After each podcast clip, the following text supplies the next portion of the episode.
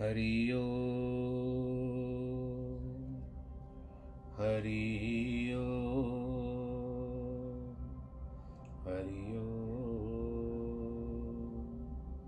गुरुर्ब्रह्मा गुरुर्विष्णु गुरुर्देवो महेश्वरः गुरुर्साक्षात् परब्रह्म तस्मै श्रीगुरवे नमः विघ्नेश्वराय वरदाय सुरप्रियाय लम्बोदराय सकलाय जगद्दिताय, नागाननाय श्रुतियज्ञविभूषिताय, गौरीसुताय गणनाथ नमो नमस्ते। नाहं वसामि वैकुण्ठे योगिनां हृदयेन च, मद्भक्तां यत्र गायन्ति तत्र तिष्ठामि नारद। जिस घर में हो आरती, चरण कमल चितलाय तहाँ हरि वासा करे ज्योत अनंत जगाए। जहाँ भक्त कीर्तन करे, बहे प्रेम दरिया। तहाँ हरि श्रवण करे, सत्यलोक से आए। सब कुछ दीना अपने, भेंट करूँ क्या नाथ? नमस्कार की भेंट लो जोड़ू मैं दोनों हाथ, जोड़ू मैं दोनों हाथ, जोड़ू मैं दोनों हाथ। शान्ताकारं भुजगशयनं पद्मनाभं सुरेशं, विश्वाधारं गगनसदृशं, मेघवर्णं शुभाङ्गं, लक्ष्मीकान्तं कमलनयनं योगिवृद्धानगम्यम्। वंदे विष्णुं भवभयहरं सर्वलोकैकनाथं। मङ्गलं भगवान् विष्णु, मङ्गलं गरुडध्वज। मङ्गलं पुण्डरीकाक्षमङ्गलाय स्तनोहरि सर्वमङ्गलमाङ्गल्ये शिवे सर्वार्थसाधके। शरण्ये त्र्यम्बके गौरी। नारायणी नमोऽस्तु ते। नारायणी नमोऽस्तु ते। नारायणी नमोऽस्तु ते। श्री राम जय राम जय जय राम श्री राम जय राम जय जय राम श्री राम जय राम जय जय राम श्री राम जय राम जय जय राम श्री राम जय राम जय जय राम श्री राम जय राम जय जय राम रघुपति राघव राजा राम। रघुपति राघव राजा राम। रघुपति राघव राजा राम। पतित पावन सीताराम पतित पावन सीताराम जय रघुनंदन, जय सिया राम। रघुनंदन, जय सिया राम।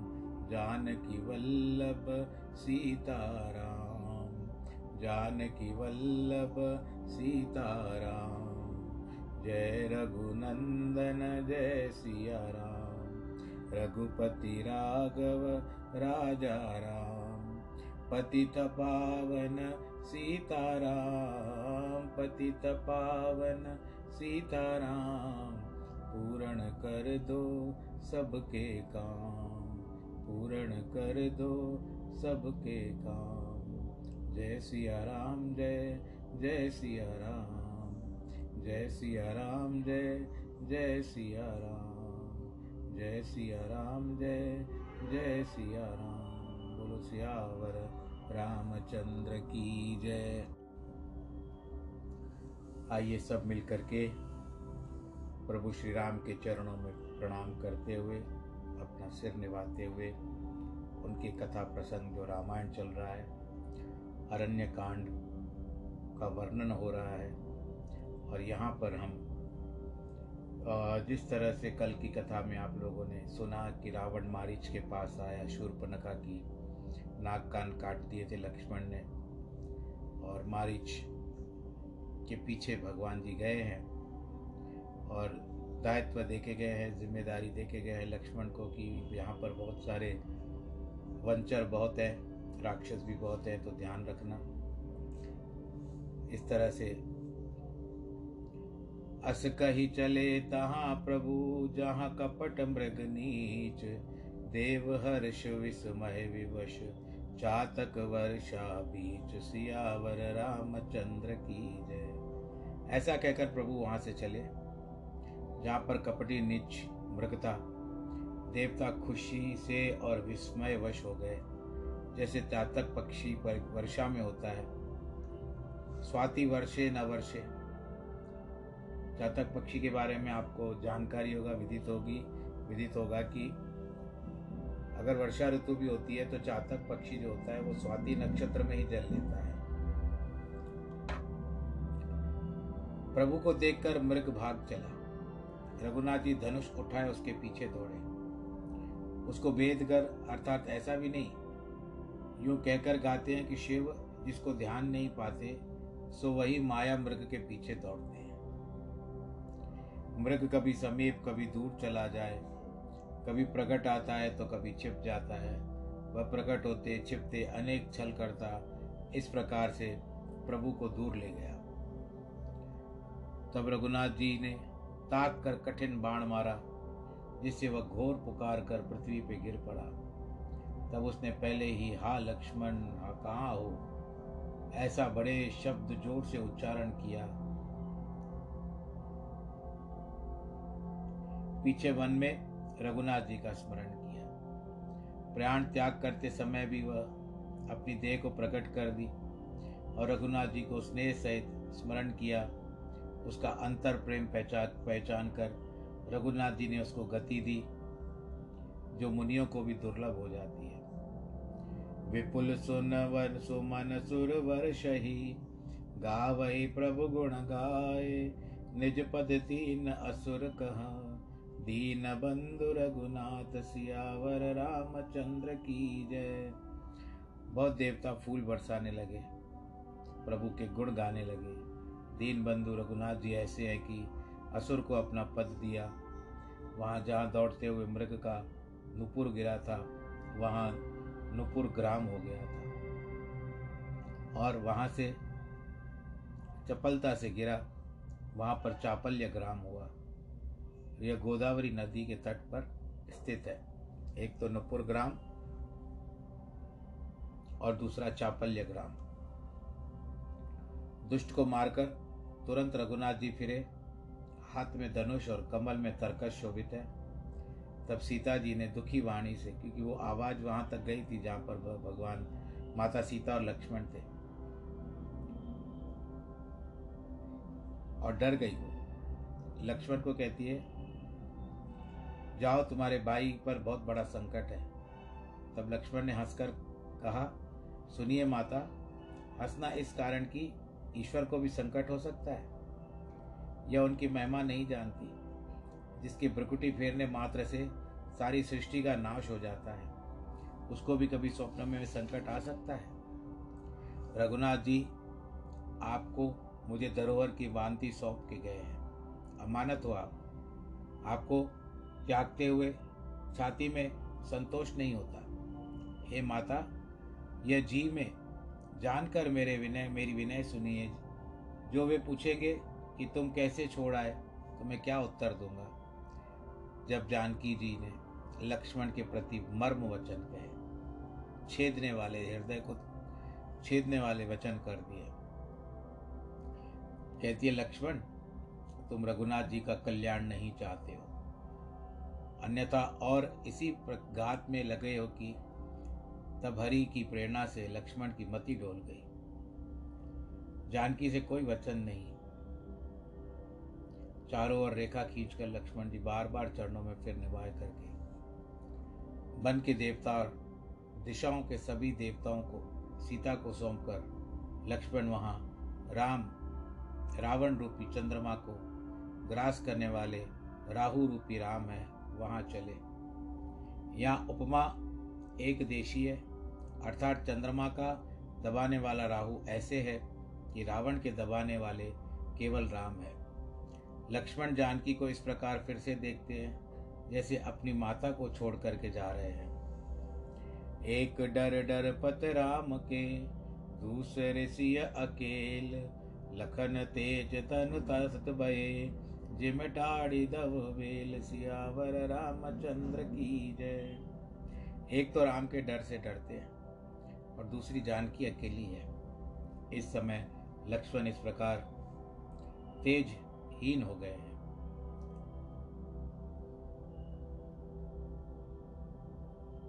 जिस तरह से दावानल आग आग लग जाती है ना वन में तो बेलाएँ कितनी होती है वो जल जाती है।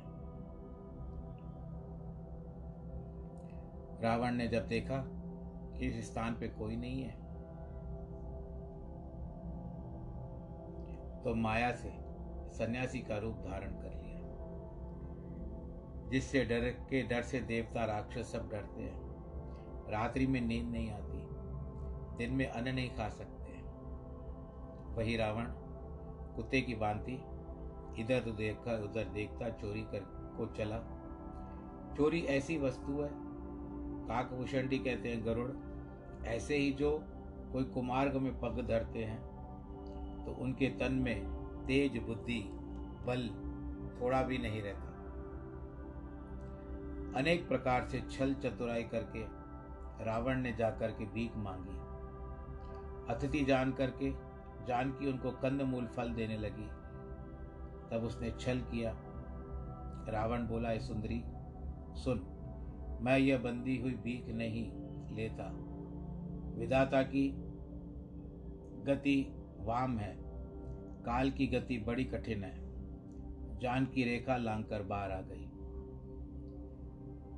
विश्व भरन अगदल दलन करन सिलंकल कुसुर काज, समझ परी नहीं समय ते ही। वंचक जात जति सुसाज, सियावर रामचंद्र की जय। संसार के पालने वाले पाप समूह को नाश करने वाली, देवताओं के सब कार्य संभालने वाली जानकी ने उस समय वंचक ठग रावण के कपट का सम्मान नहीं जाना। रावण अनेक प्रकार से कह करके सुंदर कथा सुनाई राजनीति भय, प्रीति दिखाई। कथा की यह कि अमुक पुरुष, अमुक नारी की ऐसी प्रीति हुई, अहिल्या से इंद्र की हुई, राज सुख को लोभ दिया, सब सृष्टि मेरे वश है, भय यह भी, भय यह भी, भय यह जो भी मेरी आज्ञा भंग करके उसके प्राण नहीं रहेंगे। प्रीति जो मुझसे करे, वह मुझे प्राणों से के समान प्यारा है, इत्यादि। तब जानकी यह बात सुनकर बोली, सुन यति गुसाई, यह वचन वो तुझको अच्छे नहीं लगते। ऐसे लोग तो दुष्ट लोग होते हैं जो ऐसे वचन कहते हैं।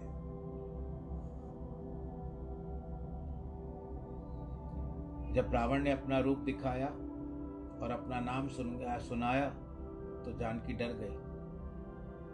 फिर सीता बड़ा धीरज धर कर बोली, खड़ा रह दुष्ट, रघुनाथ जी आ गए वे जैसे सिंह की स्त्री को कोई छोटा सा खरगोश काल के वश होकर, चाहे जैसे तैन तैने काल के, तूने काल के वश होकर हमारी इच्छा की है, तू राक्षसों का पति है, क्या कौआ गरुड़ की समानता कर सकता है?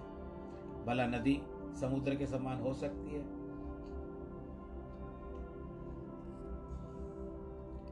गदी क्या कभी कामधेनु के बराबर हो सकती है? हे अज्ञानी, जाओ, कुशल समझो तो अपने घर चले जाओ। रावण यह वचन सुन करके धीरज लेकर के लज्जा गया, अर्थात जान गया कि यह ईश्वरी है। जो मेरा रूप देखकर भी इसको भय नहीं होता है, तब मद में पग वंदन करके सुख माना। क्रोधवंत रावण लीने से रथ बैठाए। चले गगन पथ आतुर, भय रथ हाँक न जाए। सियावर रामचंद्र की जय। तब क्रोध युक्त रावण ने जानकी को ज़बरदस्ती रथ में बिठा लिया और जल्दी से, तेज़ी से आकाश मार्ग में ले चला। भय के मारे रथ भी हाँका नहीं जा सकता था और वहाँ पर जान की विलाप करती जाती है। खेद है जगत के अद्वितीय वीर, रघुनाथ जी, आपने मेरे ऊपर दया की। कौन सा अपराध पर मुझसे विसार दिया? आप तो दुख के दूर करने वाले, शरणागत के सुख देने वाले हो। हे रघुकुल कमल, हे दिवाकर, आप कहाँ हो? हे लक्ष्मण, तुम्हारा दोष नहीं है। मैंने उसका फल पा लिया है, जो निरपराध तुम पर क्रोध किया था। जो कुछ के कई मन में कहा, सो आज विदाता ने मुझसे उसको दुख दिया है। पंचवटी के जानवर, पक्षी, जलचर, उस समय सब अनेक प्रकार से बहुत दुखी हो गए। जान की अनेक विलाप कर रही है, जिनके हृदय में बड़ी कृपा है। मेरे स्नेह में भी तब इस दुष्ट के मारने को समर्थ है, परंतु न जानिए कितनी दूर मृग के पीछे चले गए। मेरी विपत्ति प्रभु को कौन सुनाए? होम करने की खीर जो देवताओं का भाग है, उसको गधा खाया, खाना चाहता है। सीता के भारी विलाप सुनकर चराचर जीव दुखी हो गए। रावण, इस प्रकार बात को न जाने कि यह मेरे वध के निमित्त चली है। इस कारण उसे अज्ञान करने का विलाप किया। बहुविधि करत विलाप नभ लिए जात दश शीश डरत न खल व पाए बल। जो दीन अजईश सियावर रामचंद्र की जय। बहुत प्रकार का विलाप जानकी करती है। आश, आकाश मार्ग से रावण लिए जाता है। वह कल उन श्रेष्ठ वरों को पाकर निडर हो गया जो शिव ब्रह्मा ने दिए थे। गिरधराज यह दुखी वाणी सुनकर रघुकल मणि श्री रामचंद्र जी की स्त्री जानकी को पहचान किया, क्योंकि वो पूर्व में मिल चुके थे ना। जटायु सोचने लगा, दुष्ट राक्षस इसको लेके जाता है। जैसे मिलेच जो होता है, वो कपिला गौ को पकड़ के जा रहा है। ये खेद है, मेरे शरीर में पहला सा बल भी नहीं रहा है। अब मेरे अंदर वो ताकत नहीं है। परंतु भी जाकर उसका बल मैं देखता हूँ। राजाओं का युद्ध होता है। मैं और वह भी, मैं गीदों का राजा और ये राक्षसों का है। हे सीता पुत्री मन में डर मत, मैं इस राक्षस का नाश कर दूँगा। आ रहा हूँ मैं। इस प्रकार वृद्धराज क्रोध करके दौड़ा, जैसे वज्र पर्वत पर टूटता हो। रे दुष्ट, तू खड़ा क्यों नहीं होता? निर्भय चला जाता है। मुझे नहीं जानता। काल के समान आता देख रावण फिरा। मन में अनुमान करने लगा, क्या यह मैनाक पर्वत होगा? या गरुड़ है, जो पति अर्थात विष्णु सहित मेरे बल को जानता है। एक समय विष्णु भगवान गरुड़ पर स्थित हो तो रावण से लड़े थे। वह मेरे भुजबल का जानने वाला है। कैलाश पर्वत संकट समय चला आता है, इतना भारी भरकम जटायु। पक्षी था। जब निकट आया तो जाना यह तो बूढ़ा जटायु है। मेरे हाथ रूपी तीर्थ में यह शरीर छोड़ेगा। मतलब यह कि जैसे बूढ़े तीर्थ पर मरने को जाते हैं, वैसे यह मेरे निकट आया है। अभी इसका मरण तो निश्चित है।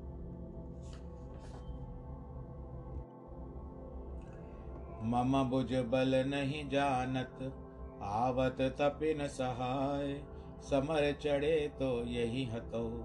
जियत न निज तल जाए, सियावर रामचंद्र की जय। ये मेरी बुझाओं का पराक्रम नहीं जानता। तपस्वियों की सहायता निमित्त आता है, और जो युद्ध करेगा तो मैं इसको मार डालूँगा। जीते जी अपने घर को भी नहीं जा पाएगा। यह सुनकर के गृद्धराज जटायु को पर बहुत क्रोध करके दौड़ा, बोला, रावण मेरा कहना सुनो, जानकी को त्याग कर कुशल पूर्वक घर जाओ, नहीं तो हे रावण, ऐसा होगा रामचंद्र के रोष अर्थात क्रोध की भयंकर अग्नि में तेरा समस्त कुल पतंग की तरह, पतंगे की तरह चला जा, जल जाएगा। रावण योद्धा बल के घमंड से कुछ उत्तर नहीं देता और चला ही जाता है। तब गृद्ध क्रोध करके दौड़ा। जटायु ने मुकुट उतारकर केशों को ऐसा खींचा कि रावण धरती पर गिर पड़ा। तब गृद्ध ने सीता के कोरत से उतारकर किसी वृक्ष के नीचे बैठाया और आप उसे मारने के निमित्त लौटा। पुनः फिरने का भाव यह है कि उसके बल की परीक्षा कर ली, अथवा यह विचारा कि जो मैं जानकी को ले जाऊँ तो फिर शस्त्र चलावे अथवा जानकी को मार डाले। इस कारण उसको घायल करके वह मारकर जानकी को ले चलो। दशमुख ने उठ करके धनुष संधान किया। और छोड़ने ही वाला था कि गिरधराज ने उसके धनुष बाण को काट दिया। और मारे चोंच के उसकी देह फाड़ डाली, जिसे एक घड़ी तक वो मूर्छा में हुई। जय रावण निज वश किए मुनगण सिद्ध सुरेश ते रावण सन समर कर। धीर वीर गिरदेश सियावर रामचंद्र की जय। जिस रावण ने अपने वश में मुनि सिद्ध देवता कर लिए उससे ऐसा युद्ध किया कि गिद्धों का राजा जटायु भी बड़ा धीर वीर निकला। जब रावण सावधान हुआ तो उठ गया, परंतु गिरधराज ने फिर मारा, जिससे सम्मुख न हो सका। तब खगवती गिद्धेश्वर ने रावण से बहुत युद्ध किया। वह वृद्ध होने के कारण अब गिद्ध थोड़ा थक गया था। तब क्रोध से रावण ने किसिया कर परम तीक्ष्ण तलवार निकाली। उससे गिद्धराज के पंख को काट दिया। तब गिद्धराज रघुनाथ जी का स्मरण करते हुए अद्भुत करनी कर पृथ्वी पर गिर पड़ा। गिरध ने मन में बड़ा दुख सुख माना कि रघुनाथ जी के कार्य में मेरे प्राण लग रहे हैं। फिर जानकी को यान में, जो आकाश में चलते हैं, उसको यान भी कहते हैं। चढ़ाकर उतावला चला।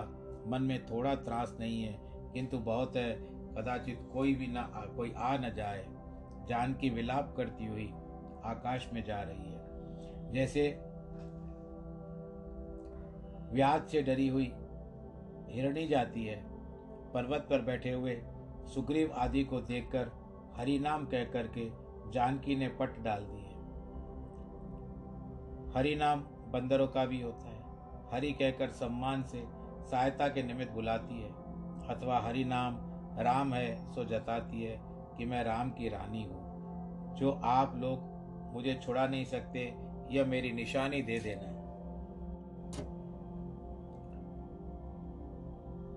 उन्होंने अवतार लिया है। परंतु बाली तो पृथ्वी का भार रूप है, उसकी संहार कर आपको भी सुख देंगे। तब मेरा वस्त्र उसको दे देना, अथवा वानरों ने जान, जानकी को जाति देकर हरिनाम उच्चारण किया। जानकी ने भक्त जानकर पट डाल दिया। उसने विचारा, इसी प्रकार जानकी को वह ले गया और अशोक वाटिका में रखा। घर को इस कारण न ले गया, उसने विचारा आराम की सुंदरता कामोत्पादक है। इस वाटिका को देखकर जानकी को मदन हर्षित होगा और मुझसे प्रीति करेगी। अथवा कुबेर के पुत्रों ने भी यह श्राप दिया, तुम जब स्त्री से बलपूर्वक करोगे तो उसी समय तुम्हारा मस्कस, मस्तिष्क जो है, वो टूट जाएगा, दो टुकड़े हो जाएगा। इस कारण जानकी की अधिक सुंदरता देख करके बाग में रखा और घर में नहीं ले गया। हारि पराकल खल बहुविध, भय अरुप्रीत दिखाए। तब अशोक पादप तर राकेश यत्न कराए। सियावर रामचंद्र की जय। अनेक प्रकार से भय और प्रीति दिखाकर दुष्ट रावण हार गया, परंतु जानकी ने उसकी बात न मानी। तब यत्न पूर्वक अशोक वृक्ष के नीचे रखा। भाव यह है कि कदाचित यह रामचंद्र जी के वियोग में अन्न जल छोड़कर प्राणों को पीड़ित करे, अशोक के नीचे रहने से इसके प्राण रहेंगे। वहाँ ब्रह्मा जी, यह बात विचार करके इंद्र को बुलाते हैं। यह सम्मति की, हे इंद्र, आप ऐसी गुप्त रीति से जानकी के पास जाओ, जिससे रावण को इस बात का पता भी न चले। यह कहकर ब्रह्मा दिव्य खीर ले आए इंद्र को देकर के मीठी वाणी से कहते हैं, इसको भक्षण करने से उसको भूख प्यास नहीं लगेगी। और हज़ार वर्ष तक यानी बिल्कुल आराम के साथ रहेगी। मन में कोई भी संशय नहीं होगा। वो प्रसाद लेकर आज्ञा पा करके इंद्र हृदय में रघुनाथ जी को स्मरण करके चलते हैं। रात्रि के समय इंद्र आए। राक्षसों पर कुछ एक अपनी माया फैला दी। जितने रक्षक हैं, वे सब सो गए। उनको नींद आ गई। तो भी डरते डरते जानकी के पास आए। प्रणाम करके अपना नाम सुनाया। निश्चय ही यह इंद्र है। यह जानकर जानकी जी ने पिता के, पिता जनक और दशरथ के समान उनको माना। उनको हाथ जोड़े। जानकी को समझा करके शोक दूर करा करके हवी जो थी, जो खीर थी, उनको खिला दिया और अपने लोग को चले गए। जेहि विधि कपट को रंग संग दाय चले श्री राम सो छब सीता राख उर, रटत रही हर नाम। सियावर रामचंद्र की जय। इस प्रकार कपट मृग के पीछे जो मारीच कपटी रूप धारण करके आया था। उसके पीछे रघुनाथ जी भगवान रामचंद्र जी झपट करके गए। वही छवि हृदय में धारण करके जान की हरि नाम का रटन करने लगी। वो रूप बार बार उनके समक्ष आता है भगवान इस तरह से मेरे राम इस तरह से गए थे और मैंने उनको कहा था कि उसको ले आओ, उसका, उसकी जो चाम है क्योंकि हिरण वाला था। हिरण जो था, वो हिरण्यमय था, सोने वाला था। इसके लिए मैंने उनको ज़बरदस्ती भेजा, फिर लक्ष्मण को भी भेजा उसके पीछे, क्योंकि मुझे आवाज़ आई थी। परंतु हृदय में राम का वही स्वरूप धारण करके हरि नाम रटने लगी और यहाँ पर रामचरित मानस अरण्य कांड का आज यहाँ पर चौथा विश्राम आ चुका है। आप सबको भी अपना ध्यान रखना चाहिए। हाथ हाथों पर सैनिटाइज़र अथवा साबुन से हाथ धोते रहिए। भीड़ भाड़ के इलाकों से बचें। और मुख पर मास्क लगाएँ। जितना संभव हो बाहर ना निकले और जहाँ पर बहुत भीड़ भाड़ होती है, वहाँ पर ना जाएँ और सामाजिक दूरी का भी ख्याल रखें। यही आप सब करें। ईश्वर करे कोरोना से हमको जल्दी मुक्ति हो जाए, मिल जाए। आज आप में से जिनके भी जन्मदिन हो अथवा वैवाहिक वर्षगांठ हो, उन सबको ईश्वर सबसे सुरक्षित रखे, अपने आशीर्वाद के संरक्षण में रखे। यही आप सब लोग ध्यान रखिएगा। सर्वे भवन्तु सुखिन सर्वे संतु निरामया, सर्वे भद्राणी पश्यंतु माँ कश्चित् दुःखभाग् भवेत्। नमो नारायण। नमो नारायण नमो नारायण।